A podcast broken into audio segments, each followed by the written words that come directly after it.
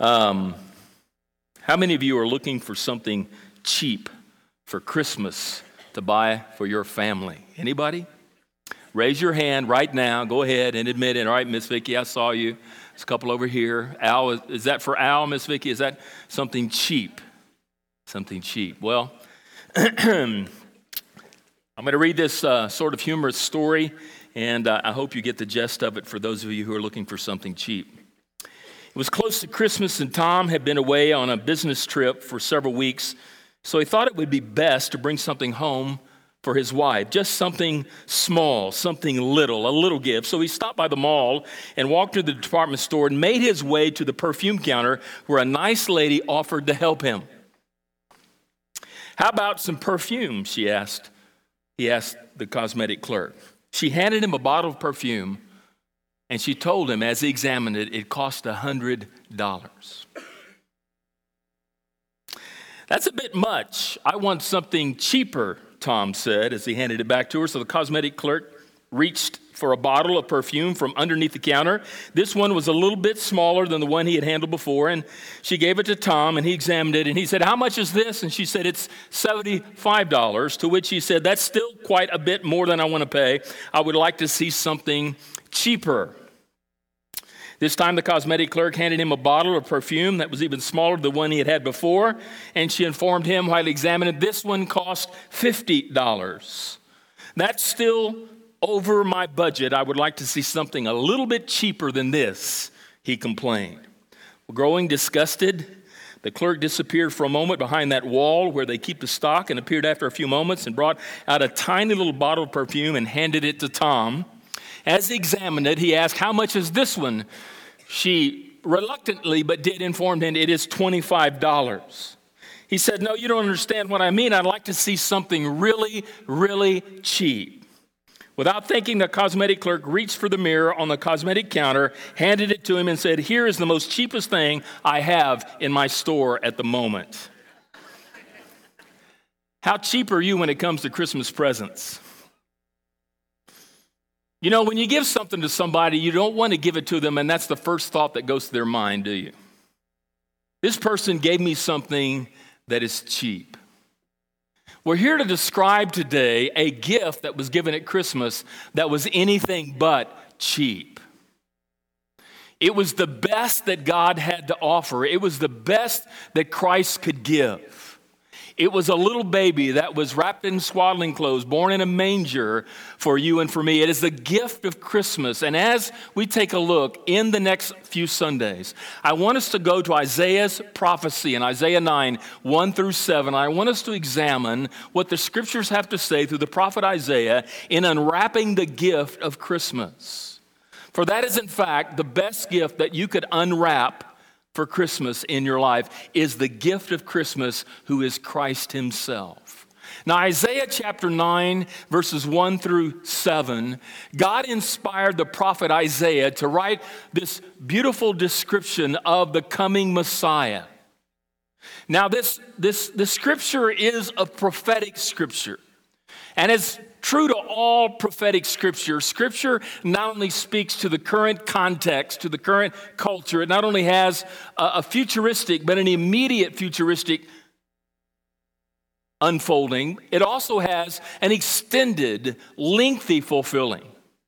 In other words, when God spoke to the prophet Isaiah, he was speaking to the current trend and to, to, the current culture and to the current dilemmas that were going on in his day and time. But the scripture in Isaiah chapter 9 is intended to be completely fulfilled 700 years later through the Messiah, through the Savior, through the gift of Christmas, and his name is Jesus. Jesus was the ultimate fulfillment of Isaiah 9 1 through 7. While it does speak to the context of what was going on in Israel, actually Judah in that day and time, it speaks primarily to us today. For Judah was in sort of between that rock and that hard place.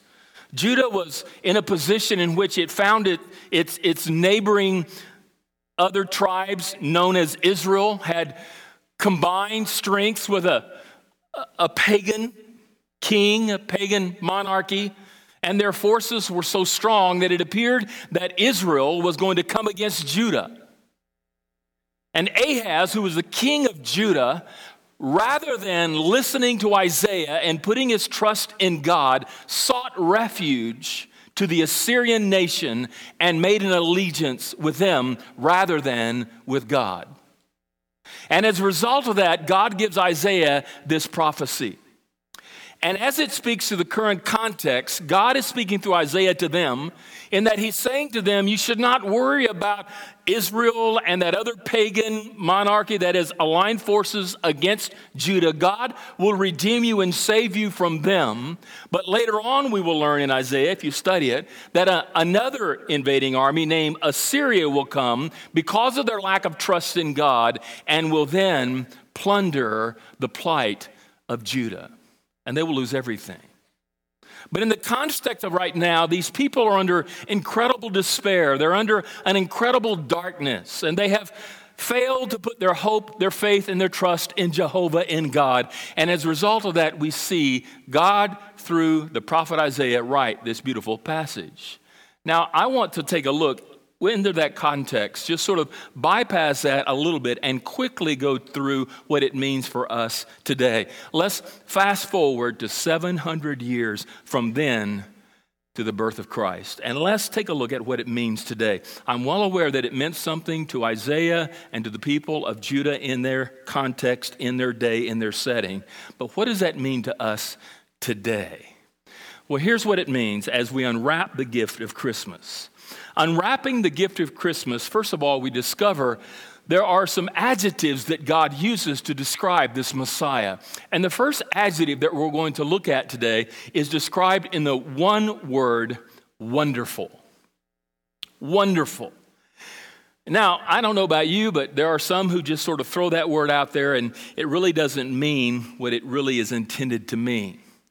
Because the Bible describes this Messiah as the wonderful counselor. But as you take the word wonderful by itself, it has a way of helping us understand what Isaiah is saying to them and to us today in regard to this wonderful Messiah, this Savior, this man we know as Jesus, wrapped in swaddling clothes and lying in a manger. He is wonderful. What does wonderful mean?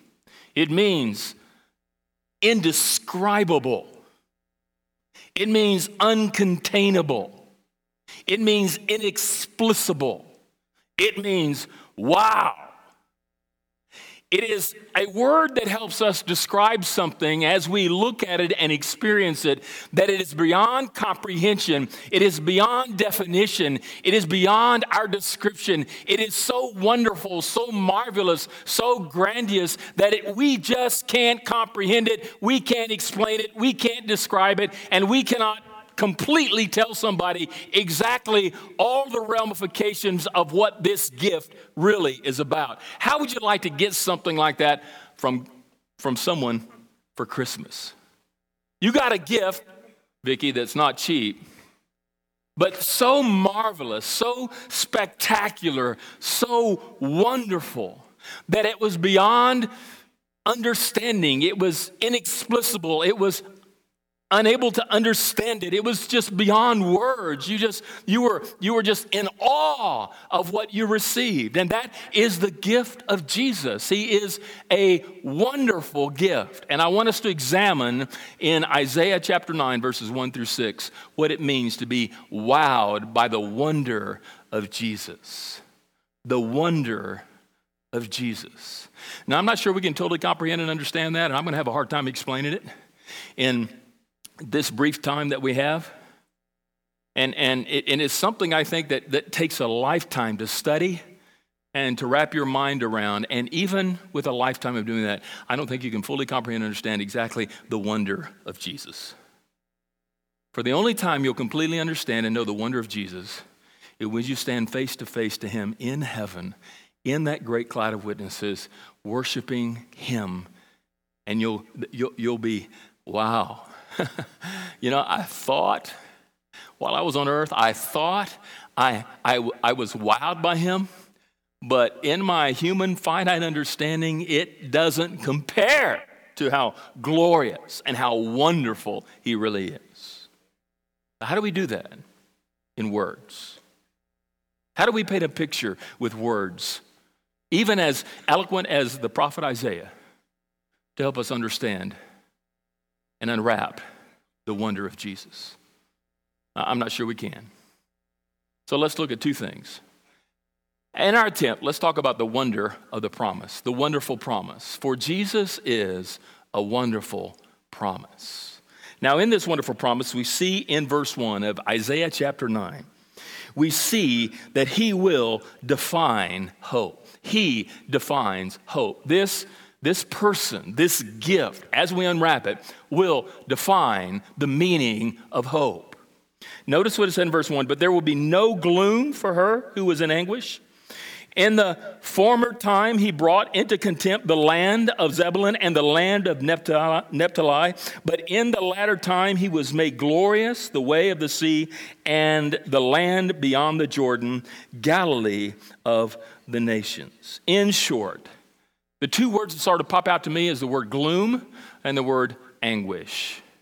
God's people were in a state of gloom. They were in a state of despair. They were in a state of depression. They were in a state of despondency. They were filled with gloom and despair. And they believed as they saw the potential of what was about to happen in the oppressor, in this invading army in Israel, and this pagan king who had mounted forces come against them, they were in a state of despondency and despair and depression. They were in a state of gloom. And that state of gloom brought them to a state of anguish, a weighted down because of the oppression that was they, they believed was about to be brought upon them. They were in anguish. And as a result of that, they had come to terms with their condition and they believed that their condition was helpless. They, they believed that there was nothing that they could do about their condition and they had lost all hope that anything could possibly be done to save them and to secure their future helpless and hopeless. They were in a state of gloom and despair, despondency, and a state of anguish. And what God is trying to say to them in this text is basically this look beyond your circumstance, look beyond your situation, and see that I am still on the throne and that I am still Lord. I am still God who oversees all that happens in history. For we see, we sometimes like Judah. We think somehow as we watch the nightly news and all the things that are going on that God is not orchestrating history. God is Lord over history. And He is orchestrating all the elements and all the events and all the things in order to accomplish and to achieve His will. God is not an absentee landlord. He is still in operation then as he is today in overseeing all the historical aspect about what is going on. And he says, as you look at even the circumstance and even the situation that you believe is hopeless and has brought despair and gloom and anguish upon you, I am still God. I have not abdicated my throne. And as you see me and recognize my presence, you can still, in spite of what you see, in spite of what you hear, can still have hope. For hope is still alive as long as God is on the throne, and God never abdicates his throne. He's there. And because he's there, there's still hope. 1 Thessalonians chapter 5 verse 8, not on your screen, says this. But since we belong to the day, let us be sober. Let us be sober. This is not written to Baptists. I said this is not written to Baptists. Why is that? Baptists don't drink. One more time. Baptists don't drink, at least not in public. So being sober is not a bad thing, but that's not what he's saying here, being sober. He's saying in this text by sober, don't be influenced by outside, outside sources. Don't be intoxicated by what you see or feel or hear or think, by, by what the enemy is doing. Don't be controlled by outside influences, having put on the breastplate of faith and love. Why do we put on a breastplate of hope and love? Is to protect our passions and our our desires and our feelings and our emotions. Put on the breastplate of faith and love and protect what you feel and what you, how you respond for a helmet and put on also a helmet of the hope of salvation. Put on the helmet of salvation. In other words, get logical, get rational, get, get your understanding wrapped around not your circumstances, not your situation, but the hope that is coming in the salvation of the Lord. For God, who has not abdicated his throne, is going to come and he will save you and he will rescue you. And that knowledge, that understanding, that belief, and that faith will give you hope when your circumstance and situation screams for a hopeless state or a hopeless response to what you believe may or may not happen. And so, what we see is Jesus is going to, in a minute, he's going to define for us hope. In spite of your despair, in spite of your gloom, in regard to your circumstance or situation, your helpless, hopeless state, Jesus is going to give you hope. Secondly, he will dispel or he will drive out darkness. He will dispel or he will drive out darkness. It is a wonderful promise, and he will dispel, drive out the darkness. Notice verse 2. The people who walked in darkness have seen not just a light, but a great light, a light that is greater than the darkness. The people who walked in darkness have seen a great light, those who dwell in the land of deep darkness. The darkness is deep, but the light is greater. On them has that light shone. The people were in darkness. They had walked away from their faith in God and had no longer put their trust and their faith in God. And they were putting their faith in Ahaz, their king, who was looking then for an outside resource, primarily Syria, Assyria, to come and to help them against Israel and the pagan king. They were looking not to God, but to their own resources. They were living in darkness. Ahaz, the king, had embraced pagan worship. And they were so much in darkness that they could not see their hopeless and helpless state in the sense that it turned them to God. They were in darkness, and that darkness led them to sin and disobedience toward God. They were in darkness. They couldn't see the reality of their own sinfulness before a holy God. But then all of a sudden, this Messiah that is promised to come is going to invade the darkness, to dispel the darkness, to take away the darkness, to drive away that darkness so they can see then the reality of their condition and they can see then that they're not in a helpless, hopeless state but that God, as their Savior, is going to come and is going to rescue them. God's light removes the darkness. His light reveals sin. His light releases grace. His light reconciles us to God, and it reflects then the righteousness of Christ. You get that five point sermon right there? You notice how quickly I did that? The great light. The great light. Jesus said in John 8 12, he says, I am the light of the world. Whoever follows me will not walk in darkness, but will have the light of life. John 12, 46, Jesus said, I have come that you might have light, so that whoever believes in me may not remain in darkness. Christ, the Messiah, the Savior, invaded the darkness of the world in which he came to over 2,000 years ago as a great light to dispel the darkness, to reflect and reveal the glory of God.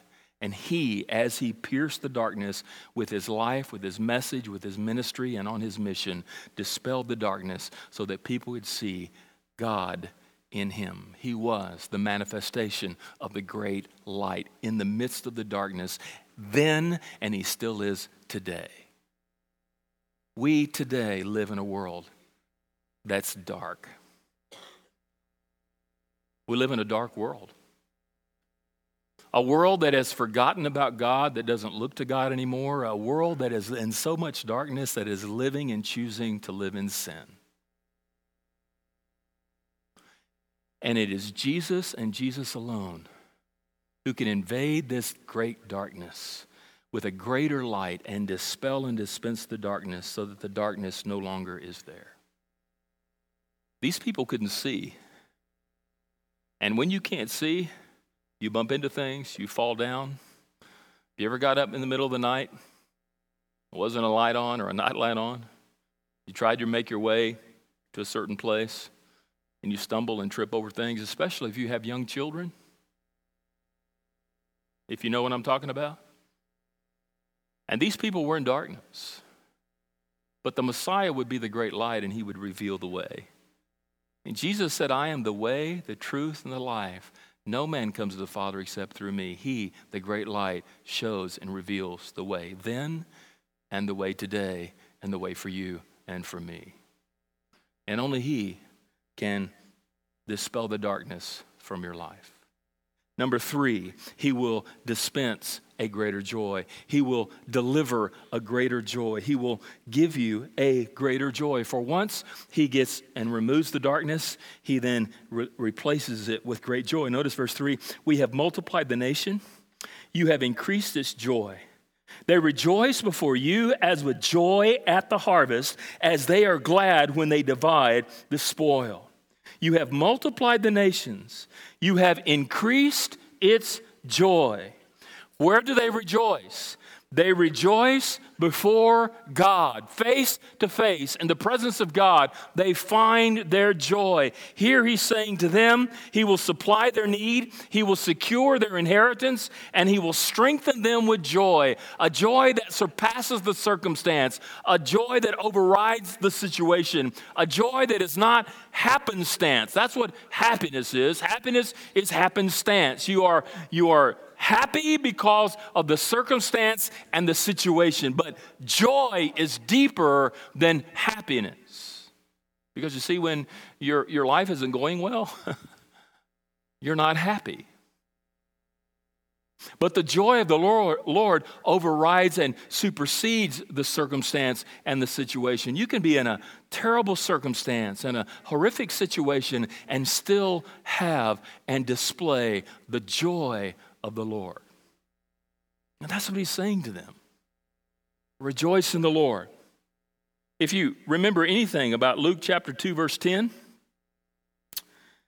when the shepherds were out in the fields watching their flock by night, and all of a sudden, this bright light burst through the darkness. And if you notice in verse 10, and the angel said to them, Fear not, for behold, I bring you good news of what?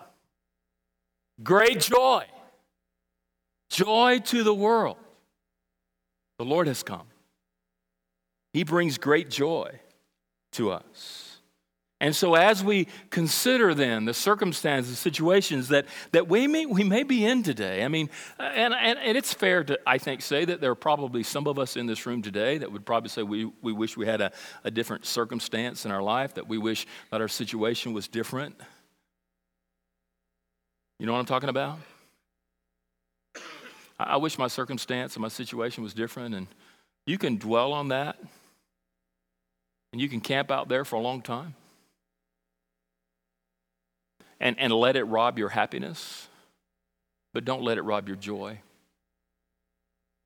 Because the wonderful promise in the gift of Jesus helps us supersede and rise above our circumstance and our situation and to rejoice in the Lord in spite, in spite of what we think we have or we think we don't have. Because the reality is, in the gift of Jesus, you have everything. Number four, we need to see not only the fact that he dismisses great joy, but that he will defeat our oppressor. This Messiah, this Savior, this child wrapped in swaddling clothes, born in a manger in a little town of Bethlehem, will defeat our oppressor. Verse 4 For the yoke of his burden and the staff of his shoulder, the rod of his oppressor, you have broken as on the day of Midian. It's interesting, isn't it, that you see there's a yoke a yoke is something that's placed upon two animals that binds them together and, and holds them captive and makes them go where the person who's driving wants them to go. He's under submission of someone else, he's outside of himself. The staff is something that, that sort of gives you support because you're under a heavy burden. And the rod is something that is used by the oppressor to beat you with, to subdue you to his desires. Who is that? For us today. Who is that? Who? Notice what happens. It says, You have broken as on the day of Midian. God has broken it. On the birth of Christ, He invaded Satan's territory and He broke the chains. He, he, he, he, he, he loosened then the possibility for us then to live free. You notice Isaiah 9 6. We're going to talk about that in the next couple of Sundays. And notice that, that it describes this Messiah as the mighty God. This baby wrapped in swaddling clothes was mighty God, not just God, but mighty, and he is mightier than our oppressor. He is saying to those to which it was written, God is mightier than your oppressor. I mean, Israel and this pagan king, they seem pretty mighty, but God is mightier than your oppressor. To us today, he says, we may have an oppressor, and his name is Satan, and his way of suppressing us is called sin, but Satan and sin is not mightier than God. And this baby, once he invades our lives and becomes our Savior and our Lord, he will defeat the oppressor. You shall know the truth, and the truth shall set you free. 1 Corinthians 15 56 says, The sting of death is sin, and the power of sin is the law. But thanks be to God who gives us the victory through our Lord Jesus Christ. We have been given victory through our Lord Jesus Christ, and the oppressor is no longer able to oppress us. He no longer has dominion over us. We are now victorious through the victory of Christ. So, why is it then we act as if we are defeated when in fact we are victorious already because of our faith and our trust in Him? We have the victory and we should live victorious lives where we have been set free from the power of sin and Satan as well. He defeats our oppressor, He's already defeated. Isn't that great? And number five, He will then deliver peace. Once the oppressor is gone, the end result is peace. Verse 5 For every boot of the, tramp- of the tramping warrior in battle tumult, and every garment rolled in blood will be burned as fuel for the fire. What is he saying by that? He's saying that God will take all the garments that were used against us in battle and he will destroy them all of the weapons and all of the things that the enemy used, the oppressor used to defeat us in battle. And the reason why his garments are bloody is because he's bloody in the battle and having had victory over his, you know, he's oppressed them, he's defeated them, he's, he's killed them. Now the blood that, that of his, uh, of his enemy is now on him. Satan, it, it, all of those garments are gone. They have been they have been cleared, they have been destroyed, so that no longer will he be able to wallow in his success. Notice it says in verse 9 6 that his name shall be called what? Prince of Peace. Prince of Peace. The only way to know and to have peace, real lasting peace, is in Jesus. For he is the Prince of Peace. Luke 2 13 and 14. We see the shepherds out of the field again. And suddenly there was an angel, a multitude of the heavenly host, praising God and saying, Glory to God in the highest, and on earth peace among those to whom he, with whom he is pleased. What did the angel say he came to do? To establish and to give? Peace. Peace what? With those who whom he is pleased. He came to reconcile us with God and to give us peace between us and God. You see, the Bible says in Romans 3:23 that all have sinned and fallen short of the glory of God. And Romans 6:23 says the wage of sin is death. We've heard that, those of us in the church, until you know we, we know that by heart. But that sin separates us from God. It causes enmity between us and God, hostility between us and God. But Jesus came to take away that hostility so that we might be reconciled with God and have peace now with God through Jesus. Romans 5 1 says, Therefore, since we have been justified by faith, we have peace with God through our Lord Jesus Christ. You know, the world needs peace today, doesn't it? More than anything else. it needs peace. How is the world going to have peace? Through a treaty? Through a president? Through a new world order? It's through one person and one person alone, and his name is Jesus. For he is the author of peace. Now, notice the wonderful person, and we're going to go through this very, very quickly. Notice not only is there a wonderful promise, but there's a wonderful person. Notice the, the early part of verse 6. This person is, is described for us, first of all, and he's revealed to us. Isaiah reveals him in his inclusivity. What this Messiah came to give, what, this, this, person, what God promises through this Messiah is, first of all, inclusivity. Where do you get that? It says in the first part of verse 6, for unto us. I think sometimes we jump over that and we go right to the next things that are described, but that for unto us or to us is huge.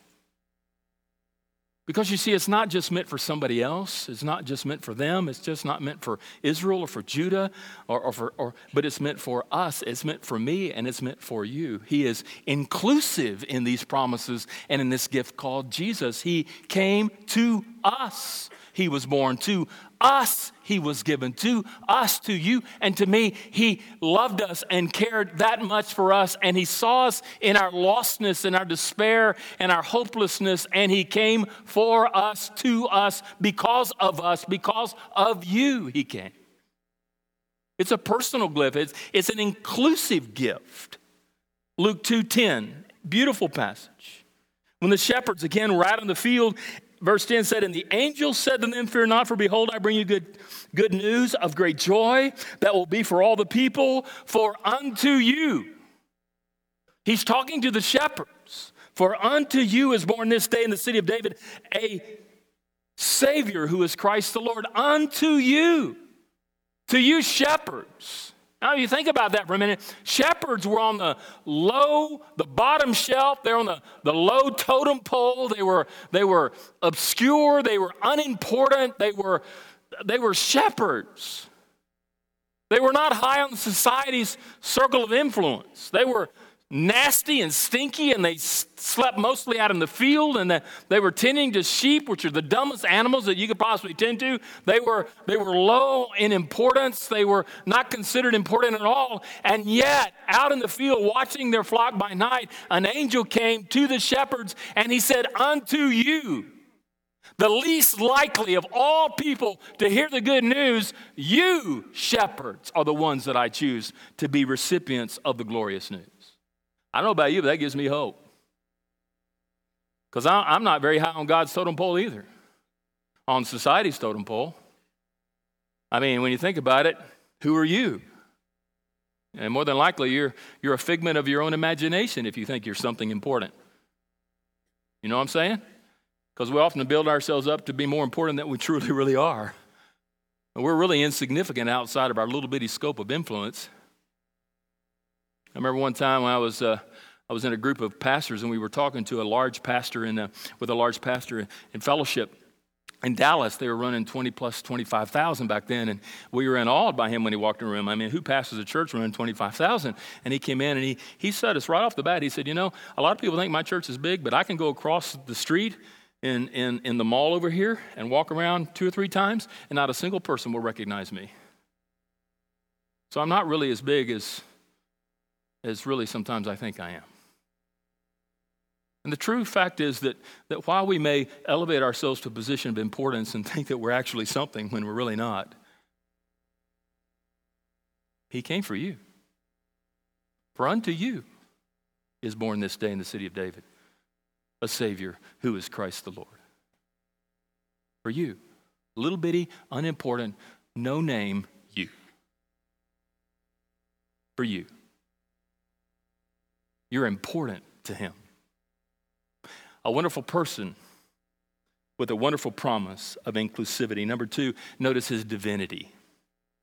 The wonderful person in Jesus, we see his divinity. He, he helps us see this child wrapped in swaddling clothes, placed in a manger in a little town called Bethlehem. He is divine. He is God man. It says, a child is born a don't miss that. A child is born. He's just not any child. As wonderful as the birth of children could possibly mean and be in your life and my life. And I, I have had the privilege of, of seeing three children brought into the world and, and eight grandchildren. It's, there's nothing more marvelous nor, nor, nor anything more spectacular than, than the birth of, of a child, a human being being brought into the world. But this child is unlike any other child. He is fully man, but he is fully God. He is divine in nature. John 1 1 said that flesh it, it said that, that, that the Word became flesh and it dwelt among men. Jesus, God, pre existent in heaven, became flesh and dwelt among us. I mean, our name is Immanuel, which means what? God with us. He is Emmanuel, God with us, God among us, God in the flesh. For the very first time, God came down from heaven through the form of a baby named Jesus, and this child was God, fully God and fully man. Isaiah 7:14 says, "Therefore the Lord himself gave you a sign: behold, the virgin shall conceive and bear a son." A virgin. This is this is not only talking to their culture and their context then, but to 700 years later, where a virgin would then conceive and bear a son, and his name would be Jesus. Luke 1 26. Mary is talking to the angel who invades her life. And in the sixth month, God sent an angel, Gabriel, uh, to, uh, to Nazareth, a town in Galilee, to a virgin pledged to be married to a man named Joseph, a descendant of David. The virgin's name is Mary. Twice in that context, she is called what? A virgin. That means she has never known a man intimately. Luke 128, skip down to that context. Then the angel went to her and he said, Greetings to you who are highly favored. The Lord is with you. He just said, You're going to be the mother of a child. And she says in verse 34, How can this be? Mary asked, since I am a virgin.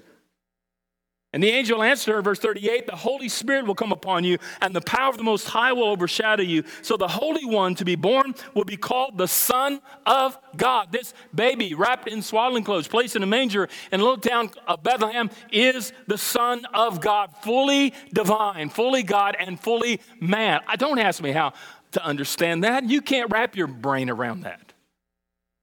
You don't understand it, do you? Anybody understand that? Anybody? Not a single person here understands that. But, I, but I'm compelled to believe it. Because if he's not fully God as well as fully man, then he can't die for my sins against God. He has to have the full nature of God.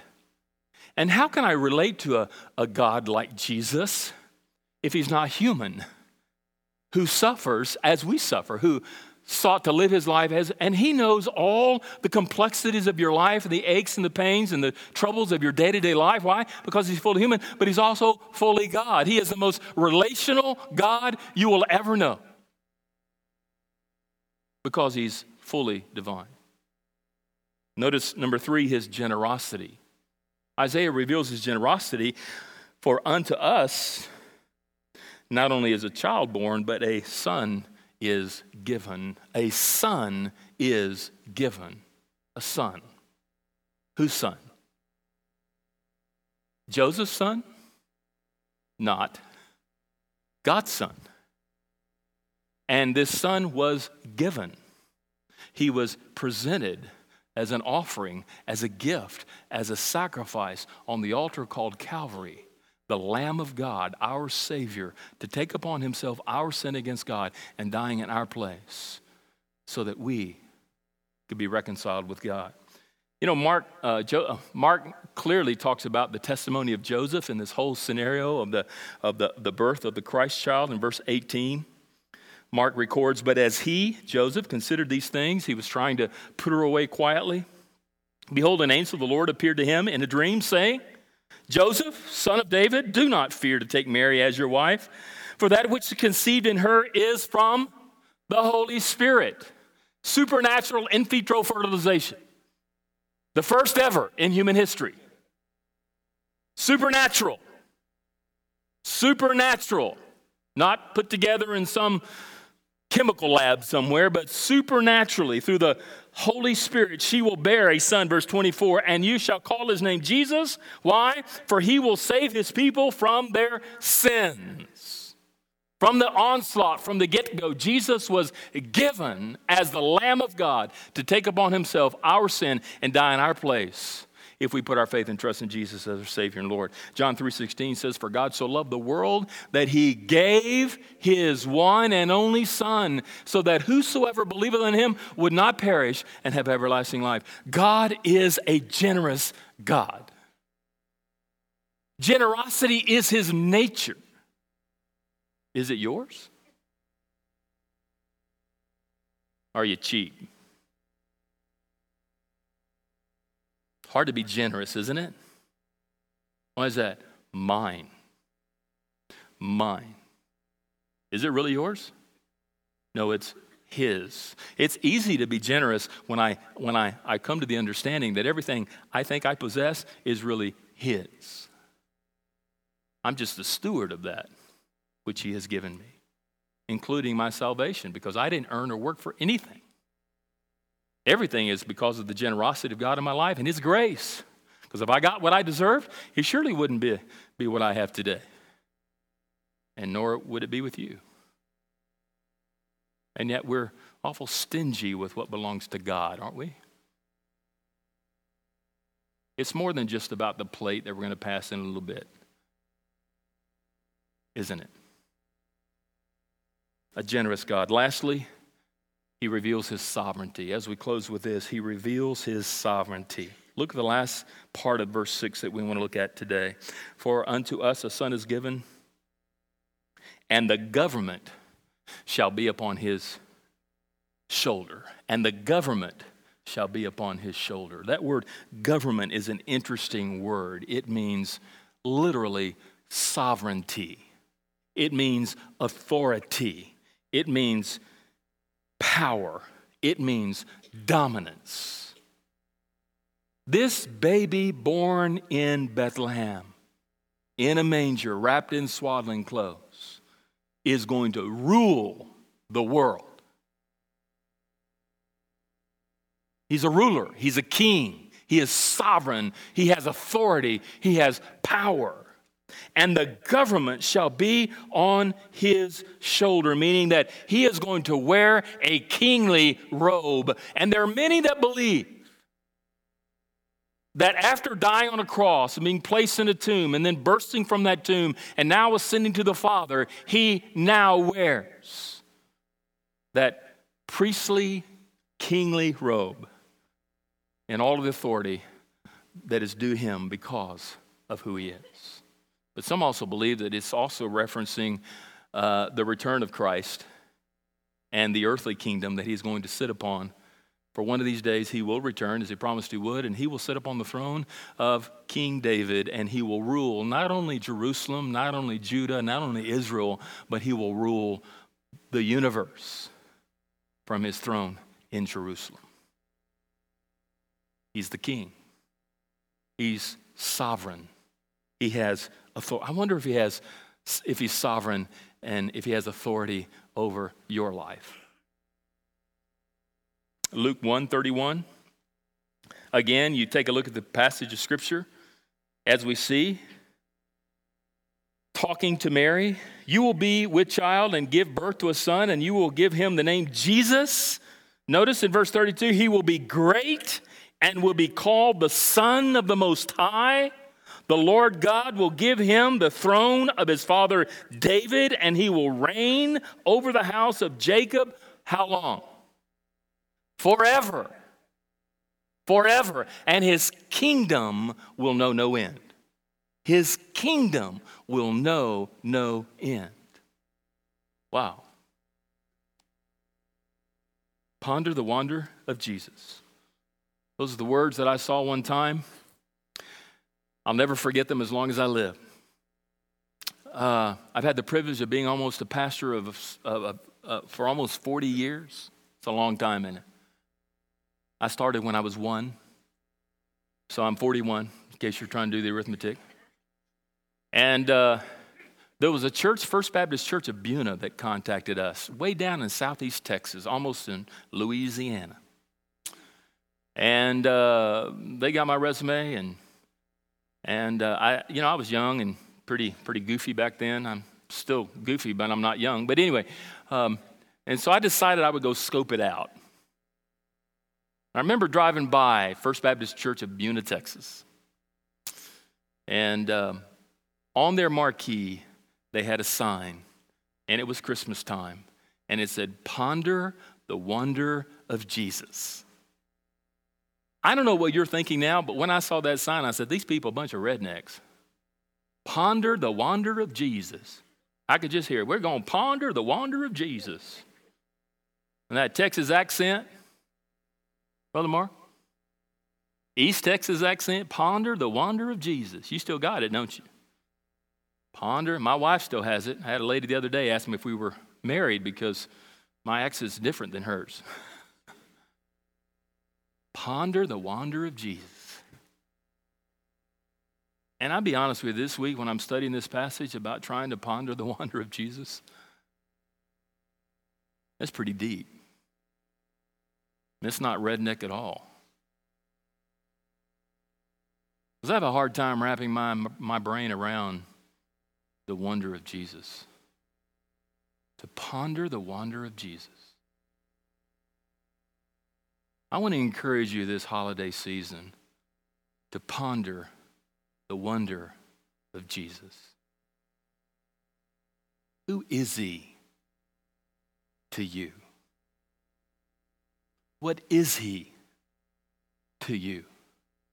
What has he given to you? You think you, you got it? You think you got him? You think you understand him? Chances are you don't. Chances are you don't. I got it all figured out. No, you don't. I know all there is to know about him. No, you don't.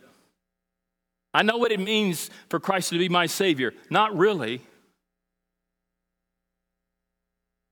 Take some time this holiday season and reflect and ponder and dwell, meditate, pray about, consider, study the wonder of Jesus. He is beyond words, He is inexplicable, He is not understandable in His complexity and in His totality. He is beyond your finite comprehension. I guarantee it. For He is wonderful, and His name is wonderful. I'm old school. Did you know that? Sometimes I'm old school. Sometimes. His name is wonderful. Sing it with me. His name is wonderful. His name is wonderful. Jesus, my Lord. He is the mighty King, Master of everything. His name is wonderful. Jesus, my Lord. Turn your name and say, You do better than that. Come on. Let's stand up. Man. Come on, church. Come on, church. Starting to get hungry now. Stand up. Say it with me. His name is wonderful. His name is wonderful. His name is wonderful, Jesus my Lord. He is the mighty King, Master of everything. His name is wonderful, Jesus my Lord. Is he wonderful? So then, to the question as we come to the close on that last slide. Here's the question Have you unwrapped the gift of Christmas? Have you reached out and received Him unto yourself as your Savior? Have you placed your faith and trust in Him as your Savior? For God so loved the world, that's you, And if he can love some shepherds and reach out to them, he can reach out to you. And his desire is to save you, to redeem you, to reconcile you to God, to put you in right relationship with God so you can leave this place today saved from your sin against God. Do you need to place your faith and trust in Him today? In a moment, we're going to sing a scripture, we're going to sing a, a, song. We're going to invite you to come down, take the hand of one of the pastors, and say, Today, I want to trust Jesus as my Savior. Have you done that another time, another place, but you've never followed through and followed Him in baptism? We invite you to come.